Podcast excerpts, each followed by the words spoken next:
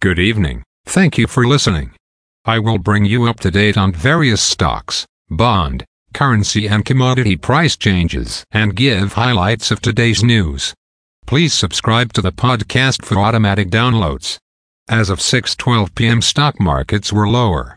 Standard & Poor's Toronto Stock Exchange Index was down 293.2 points to 19,810.69. Dow Jones Industrial Average was up 366.38 points to 33,922.26. The Nasdaq was down 114.32 points to 15,089.44. Standard & Poor's 500 index was down 35.23 points to 4,411. 59. Asia and Europe. The Nikkei 225 in Japan is down 565.68 points to 32,773.02. The China CSI 300 is down 26.05 points to 3,832.75. The DAX in Germany was down 409.04 points to 15,528.54. The CAC 40 in France was down 228.52 points to 7,082.29.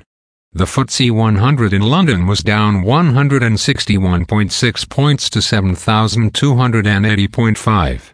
Commodity markets. Gold is down 20 cents to $1,916.55. Silver is down $0 to $22.90.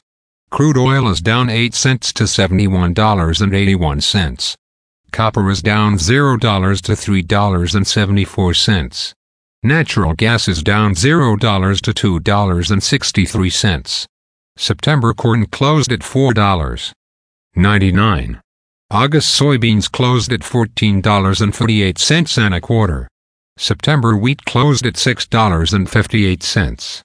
The Canadian dollar is 1.3366. The Canadian two-year bond yield is 4.79.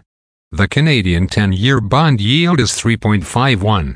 The United States two-year bond yield is 4.98. The United States 10-year bond yield is 4.03. Bitcoin is at $30,201.10. Highlights of today's news. Petro-Canada says cyber attackers obtained Petro-Points members' contact information. Experts expect another interest rate hike this month. Alzheimer drug approved by United States regulator. Ford's United States sales up by 9.9% in second quarter. United States job openings down to 9.8 million in May. Again, thanks for listening. For automatic downloads, please subscribe on a podcast app or platform. And please consider leaving a rating on the podcast app or platform. It helps grow the show. Thank you.